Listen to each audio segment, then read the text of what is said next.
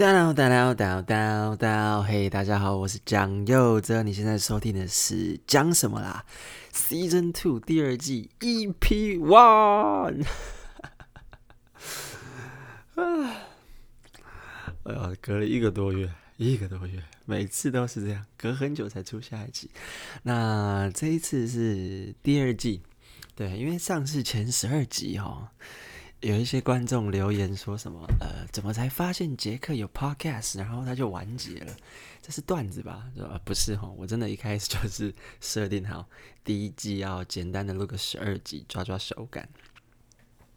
好，那第二季开始我会有一点些微的改变。那嗯，我会增加一个小单元。那这个小单元就是会有一点就是互动性这样，所以可能会需要。呃，观众跟我的帮忙，跟啊跟我的互动来完成这个小单元。那有可能观众如果没有互动的话，那就呃没有办法啊。听众啊，听众在 Podcast 上是听众，对。反正如果是听众如果没有回应的话，那我可能就无法一个人完成这个小单元。那等到我们要进到那个单元的时候，我们再来稍微说明一下。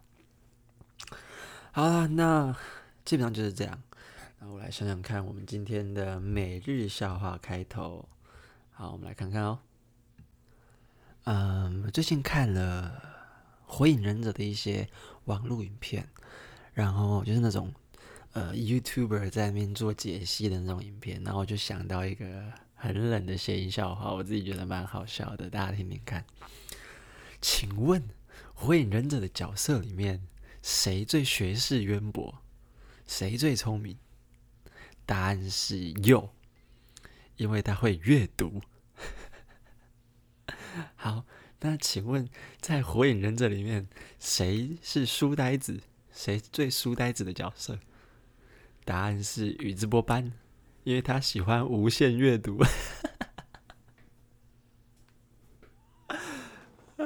我觉得超好笑。哦，抱歉，如果各位觉得很烂的话，好不好？你把它当成嗯，蔡哥式谐音笑话。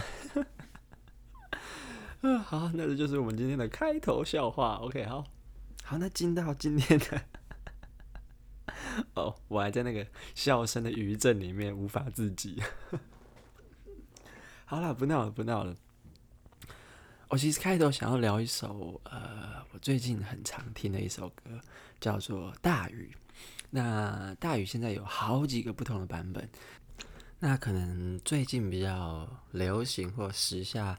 比较多人认知到的就是一个独立乐团叫 Deca Joins，他们翻唱的版本。那这首歌的原唱其实是娃娃金志娟呃唱的，那好像我记得是李宗盛写的吧？我记得。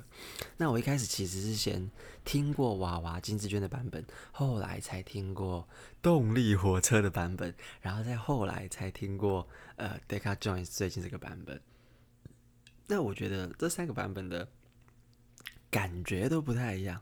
我以前比较喜欢金智娟的版本，比起动力火车，因为那时候我还没有听过 Deca Joins。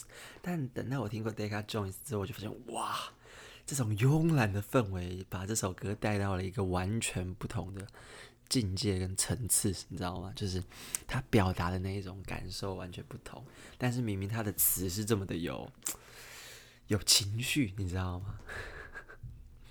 感觉真的很不一样，我真的建议大家可以去听听看。呃，如果你还没听的话，我可以，呃，我建议大家可以先听听过原版金志娟的，然后就再去听 Deca Joins 的那两种完全落差的氛围，你真的会觉得哇，这就是创作，你知道吗？那我指的创作就是指说，呃，同样的元素交给不同的创作者来创作的时候，会展现完全不同的创意。它明明是一样的东西，这样子。好，那我最近就一直疯狂的听这首歌，Deca Joins 的大雨啊，不，Deca Joins 翻唱的大雨，还是我来唱两句来听听。哦，好好笑，来哦，来哦，准备有三二，大雨。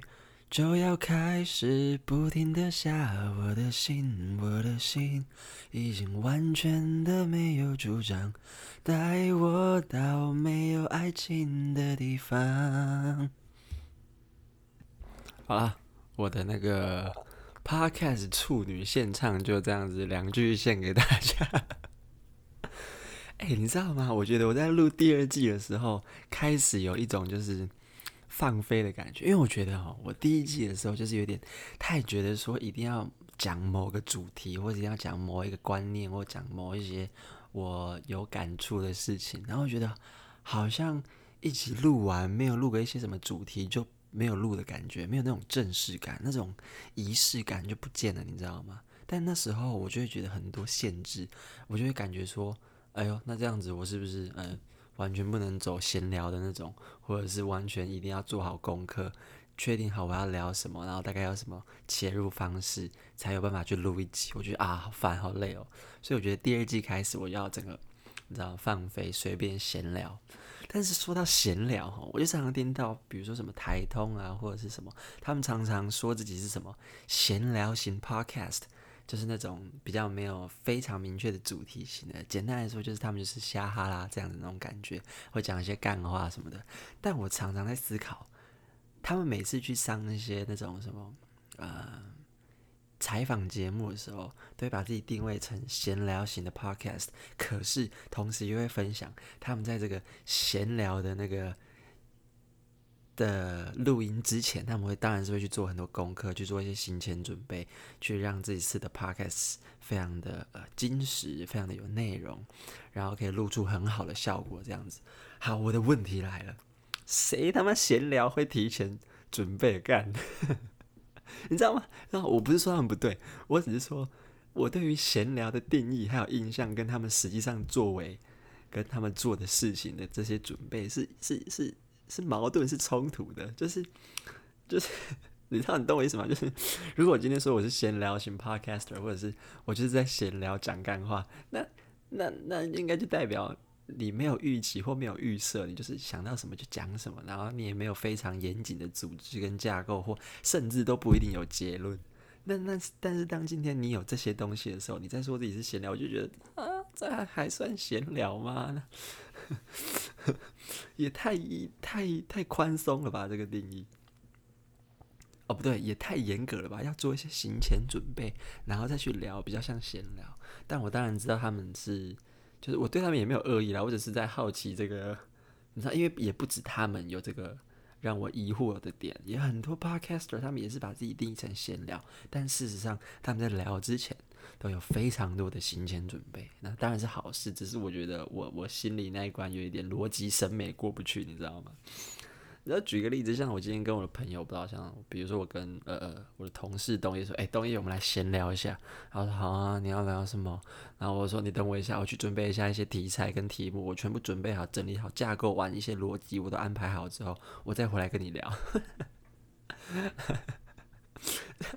我要是东叶，我一定气死。说你不就是要闲聊，你还去准备一个什么题目，在跟我开玩笑吗？啊，所以从这一季第二季开始，我觉得我就是随便讲，随便聊。那我想要做一个真正的闲聊型 podcaster。然后，哎呀，谁呀？谁在那边跟我开玩笑？这时候传什么？给我。好，是我妈，是我远在高雄老家的。妈妈关心我这个北漂的青年，好，不好意思打断了大家。嗯，好，那那这就是我，你知道，我听了很多 podcaster 之后，我对于闲聊型的节目的提出的一个疑问。哦，光是讨论这个闲聊就讨论了五分钟，有个浪费时间。这才是真正的闲聊，真正的干话，完全没有营养，没有内容，但不知不觉时间就过了。OK，这才是真正我的定义的闲聊。好了，不过 闲聊归闲聊，我最近还是因为可能疫情非常的严重嘛，那因为非常严重的疫情，我就开始对于。某一些目前我们可以对防疫所做的一些行为，有一些非常非常疑惑的偏见，甚至是呃呃不爽。简单来说，我就先讲第一个，就是社交距离 APP，这个社交距离 App 真的是让我觉得很不爽，你知道吗？它真的，我我其实不太懂它现在的功用到底是什么。你懂我意思吗？就是现在疫情已经每天这样破万啊，然后嗯，政府的政策呃也开始比较宽松啊，就是呃说白话一点，就是有点放推的感觉。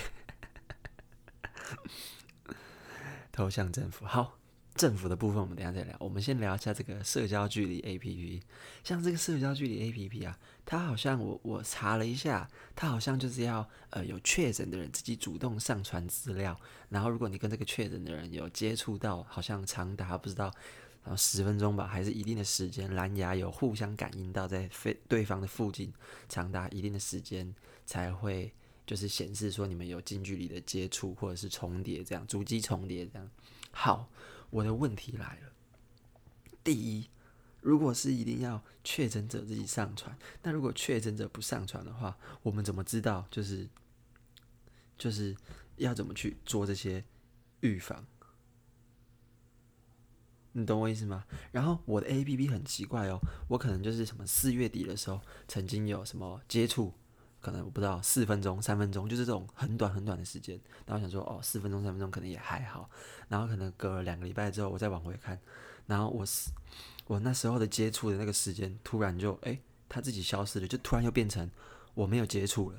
哦，我就不知道为什么，我我我是怎样？我那一天突然接触了三分钟，隔两个礼拜发现没有接触是怎样？如果 如如那这样到底是算有接触还是没接触？还是？那个确诊者好了，自己又上传说他好了，然后之后这个 APP 就帮他消掉这个记录，是这样？你在消警告是不是？就我就不懂，那就想说，那这到底可以干嘛？这是我第一个问题，就是他的他的第一个让我觉得一点意义也没有的的的的的状况。然后第二个就是他会，第二个就是他都要等到过了好几天，然后才会显示出这个足迹重叠的这个资讯跟你的时间，但是。但是它没有显示是什么时候，你知道吗？一天二十四小时啊，你扣掉八小时睡眠，然后你可能在外面的时间就是我不知道十个小时。那我要怎么知道这十个小时从哪一分哪一秒开始？呃，我可能长达四分钟、五分钟跟某一个已经确诊的人。主机重叠，我根本无从得知。你就只是告诉我那天我主机有重叠，然后你希望我可以去往回推说，哦，如果我假设未来不幸确诊的话，我可能是在哪一天呃被感染的之类的，有这种可能吗？但是如果你有这个美意的话，为什么你就要像我刚前面说的第一个问题，在隔没几天后给我取消我那天有确诊主机的这个显示？那我是要怎么办？我是要从何，你知道吗？从何判断起？假设我真的不幸确诊的话，我就不懂这个 APP 有够奇怪啊！然后你知道你自己那天主机有重叠，又又怎样？你可以干嘛？哎、啊，都发生了，你懂我意思吗？他又不是说，哎、有一个人在附近足迹确诊了，然后你赶赶快哔哔哔哔哔提醒你说啊，你要小心哦，有点像是雷达那种感觉，又不是这样啊，它都发生了啊，发生又不是当天告诉我，或者是当下告诉我，都是要那种过四五天。我可能才知道，妈的，过四五天才知道，我真的有确诊，搞不好我都好了。你告诉我是有屁用？我真的不懂，这个 APP 真的有够诡异。我奉劝大家好不好？珍惜生命，减少恐慌，你就动手删掉这个 APP。我真的觉得这个 APP 一点意义也没有。这个 APP 的功用比陈时中每天两点在那边直播还没有用。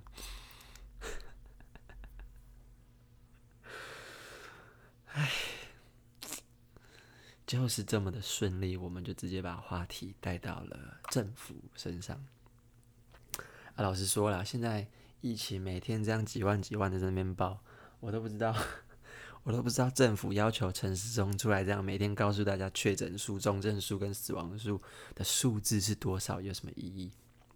我我我真的不知道，就就就可以干嘛？就是制造更多的恐慌吗？可以干嘛？我每天知道台湾有五万的人、六万的人确诊，然后可能有十个、二十个、三十个，甚至是最近我看到最近一次的公布是四十个人因为确诊，然后不幸死亡，非常的悲伤。我知道，但是其他人知道了能干嘛？你懂我意思吗？就是就是对疫情越来越恐慌吗？那假设对疫情越来越恐慌。又又能干嘛？我不懂你，你不如你，你不如让陈时中赶快去休息，他他很累了，他这两年每天那边两点跟大家直播，拜托哪个直播主有他这么认真啊？搞屁！你你让他去休息啊！如果现在每天的重点只是报数字的话，你就你就你就把它网络化了，你就把它数位化，你就每天可能我不知道卫福部就某一个网站那边公布今天的那些数字就好，不需要特别有一个人出来那边做字卡，浪费资源，那边砍树做那些塑胶字卡。然后告诉大家说，呃，今天我们非常不幸，又有这个呃，我不知道呃，六万人确诊，那重症多少，死亡多少，呃，那大概是这样跟大家报告。呃，请问部长，呃，巴拉巴拉巴拉，问题问题，呃，谢谢。啊、呃，那这个问题我们请我们呃谁谁谁的来帮我们回答一下，谢谢。好，各位观，就是你懂我意思吗？干嘛？干嘛？要要干嘛？这些资讯真的是你不需要再浪费大家的时间，或是这些政府官员的心力，好不好？麻烦，麻烦放过这些已经心力交瘁两年多，然后心里面大概也很想放推的的陈市部长跟这些卫福部防疫指挥中心的这些呃公务人员。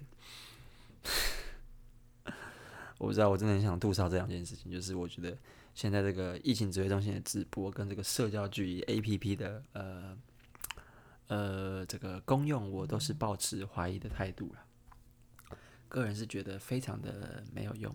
那也希望大家不要越看越恐慌，对疫情呢要有信心，好不好？我们要正向乐观的面对生活，积极做好防疫，保护别人也保护自己，好不好？这样子的这样子的结论，好不？肯定不会被骂，大家一定会很喜欢听这种正向的结论，没错吧？啊、我每次录一些什么，哦哦，不是我录，我每次看我们公司就是在录新资料夹或者什么的，我就觉得说啊，好多酸民都说什么什么都不能开玩笑啊，不啦不不，然后要正向，怎么可以怎么就说好了好，你们既然想要听正向的，就是那我们就一些正向的正能量结尾，好不好？你们爽了吗？啊，就是我其实最近最近，可能尤其我自己也觉得，我隐约对疫情有一点点多少的恐慌，所以我对这些防疫目前可以做到的事情，真的是保持比较悲观，也很想要吐槽跟发泄了。希望如果有任何人跟我有一样的想法，如果我有说出你的心声，让你觉得安慰，让你觉得嗯，我也是这样想的，然后让你的心情有好一点，嗯、呃，也是没事一件的。你看，正能量 Part Two。好了，好，那你们就不聊这种伤心的事情，好不好？我们就让这种悲伤、比较负面的事情就留在这一趴。好，那就这样了。以上好不好？大家有时候会不会无法，就是如果你有在工作的话，哇，好敏感哦，好敏感。先说我没有特别影射或指涉任何事情，但是，但是，但，但是。压力好大，但不行，这是我的 podcast，我就是要讲真话，讲我的真心话。虽然说感觉起来在社会观感上，接下来我要讲出来的东西可能有点不厚道，或者是不会做人，但我就是要讲，不管。就是大家会不会可能在呃外面的任何场合，尤其是你跟他人有一些雇佣关系，或者是一些呃呃。牢固关系的时候，然后你无法认同，或者是无法理解或共感，呃，你的雇方所做出的一些决策，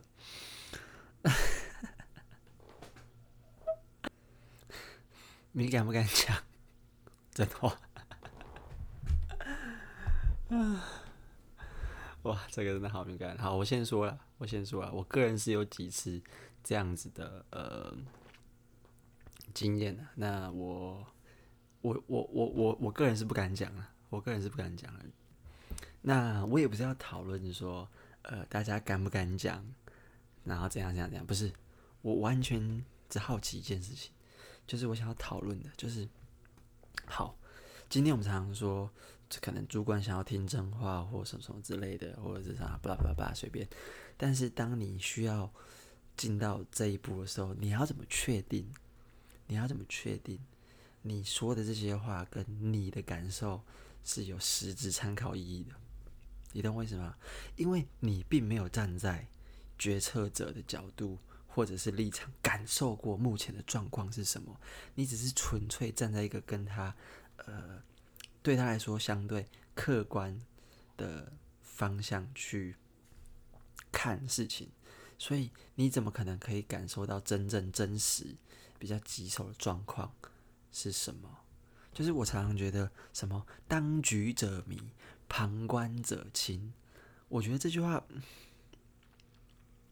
我觉得这句话很不完全正确。你懂我意思吗？就是你不是当局者，你又怎么知道事情所有的样貌是怎么样？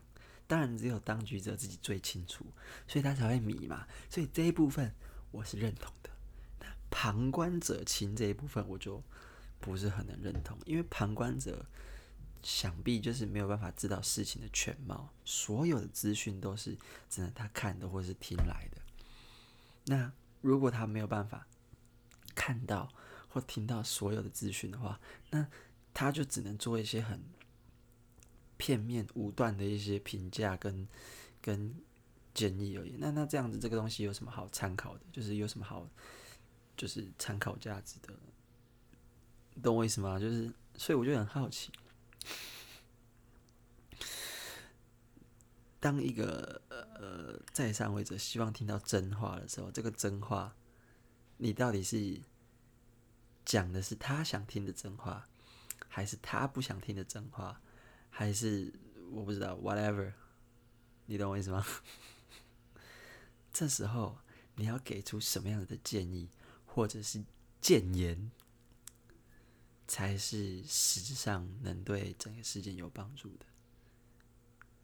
我不懂，我一直拿捏不好这个这个所谓的呃尺度跟呃标准应该是怎么样，但我觉得这件事情有点困扰我，有点困扰我，总觉得自己很奴啊，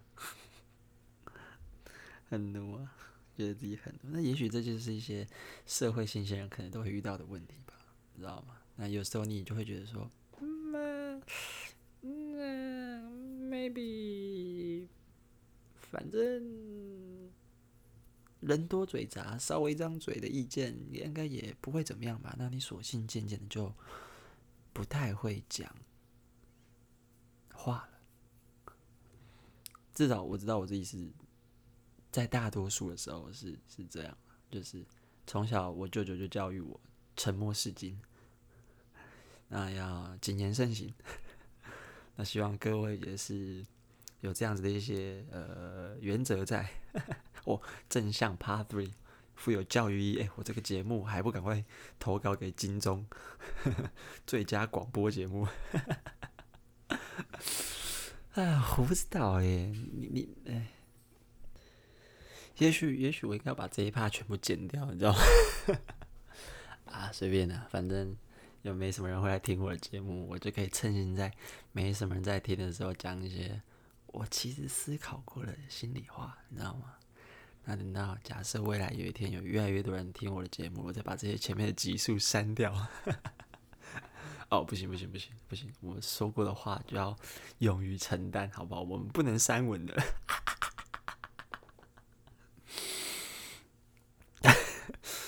嗯，好笑。好了，嗯，那对于这件事情，我其实还没有一些什么明确的结论。就是当你需要说真话的时候，你要说的这个话到底是什么话？但我就是一直很好奇这件事情，好不好？你看，这就是真正的闲聊，不一定有结论，但我就是把我想讲话讲完。好了，就这样了，我不想再多讲了，太太危险了，太敏感了。好，那接下来我们要进入我想要玩的一个小的新的小单元。那这个小单元呢，先姑且叫它不合时宜的幽默感。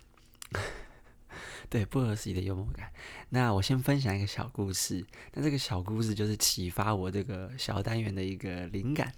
就是我有一个朋友，有一天跟我聊到说，他爸有一个生活习惯是让他们家都很困扰的。那这个生活习惯就是他爸会裸睡。我就说裸睡有什么好？呃，就是不能习惯，就就他的个人习惯，他又不会碍到你，对不对？那是他的事啊，你有什么好抱怨的？他说对，要裸睡是他的事，但问题就在于他爸会梦游。我说哦，那是真的有点麻烦。欸、你想想看，一个会裸睡的人，然后梦游，有一天半夜，假设你突然想起来尿尿，然后说一出房门，看到有一个人裸体在客厅，在干嘛？你也不知道，就哇，吓到！我跟你讲，你看到家长的裸体，绝对是每一个小孩都有过的童年阴影，好不好？好，扯远了，扯远了，我们拉回来。好，反正就是，反正就是，他就跟我说，他爸有这个让他们家人很困扰的这个生活习惯，他会裸睡，然后之后又会梦游，所以很难控制。好，所以有一次呢，有一次呢，他就是他他睡觉睡到一半的时候，突然听到一声惨叫声，然后那惨叫声很大声，然后全家人都吓醒，然后他说他们全家人出来看了之后，才发现哦，他爸又裸睡，然后这是裸睡到客厅之后，直接躺在沙发上又继续睡。好，那继续睡也没什么问题嘛，那问题就在于说他们家养了一只狗。那这只狗是一只母母的，然后在他们家养很久了。那呃，很不幸的，这只狗把他爸外垂的下体当做解压棒咬了下去，非常悲惨的一件事情，非常悲惨的一件事情。然后他爸就大叫嘛，那血流模糊成河，然后就很痛嘛。然后半夜就叫急诊啊，叫救护车要送急诊这样子。然后。然后，然后，然后那个呃，救护车的人就来，就是紧急做一些紧急处理嘛，然后就问一下事发经过，这样说，就说好像就问他妈说，哎，那事发经过是怎么样子？然后就问他，哎，他爸还有意识，然后就问他爸说，哎，你现在意识还好吗？然后他爸说还 OK，然后说，那你这个是事发经过是怎么样子的？然后之后他爸就说，呃，这是母狗咬的，因为是在下体嘛，所以。所以那个医护人员非常不合时宜的往他妈看了一眼，我说：“哇哇，哎、欸，这个很不合时宜，但我觉得，但我觉得很好笑。”嗯，好了，就是一个不合时宜的一个幽默感。他妈肯定，他不是不是他妈，就这个医护人员肯定是在当下有怀疑说，这个是他们闺房情趣之间发生的一些小意外，然后你懂我意思吗？可能有这种联想了，我不知道。那我就觉得他其实是一个很好笑的状况，那感觉他就是一个不合时宜，但你又因为笑是自然反应嘛，你无法去克制，因为你一想到就想到了嘛。我也说过了，你无法去克制这个突然的状况。你根本没有办法预期它，所以我觉得也可以理解啦。但这个就是一个不合时宜的幽默感，任何专业的人员都应该有办法在这时候尽量抑制自己的这种联想，好不好？好，那反正呢，我就觉得这件事情非常的好笑。那它也触发了我这个新的节目的灵感，就是这个不合时宜的幽默感。那为什么会说它是跟观众的互动呢？就是我希望未来我的每一集都会尽量有办法去走到这个单元。那要如何走到这个单元？当然就是除了我自己平常生活上有遇到的遭遇跟事件之外，就是要靠各位观众。如果你们真的有听的话啊，听众是听众，好不好？就是靠各位听众。如果你们平常有任何这种生活上不合时宜的幽默感，然后你你觉得它就是一种不合时宜的幽默感的状况的话，就欢迎你好不好留言分享给我，或者是到任何平台。找得到我的平台私讯我，不管是我的 YouTube 任何影片的留言给我，或者是呃我的 FB 我的 IG 杰克顶起来。Anyway，你只要找得到我，你就又有这个故事，你就分享给我，那我就可能会在新的一集就是 分享给大家，让其他的听众来评评理，说这算不算是一个不合时宜的幽默感？那我本人是觉得很好笑了，那我也很期待，假设真的有大家有遇到任何类似的事情的话，可以。跟我们分享，对，那千万不要挞伐这些故事中悲惨的角色，你知道吗？好不好？大家都要理解，不能嘲笑受害者。好了，那这大概就是今天讲什么啦？Season Two EP One 啊，我们今天就讲到这边啦，拜拜。Down down down down down down。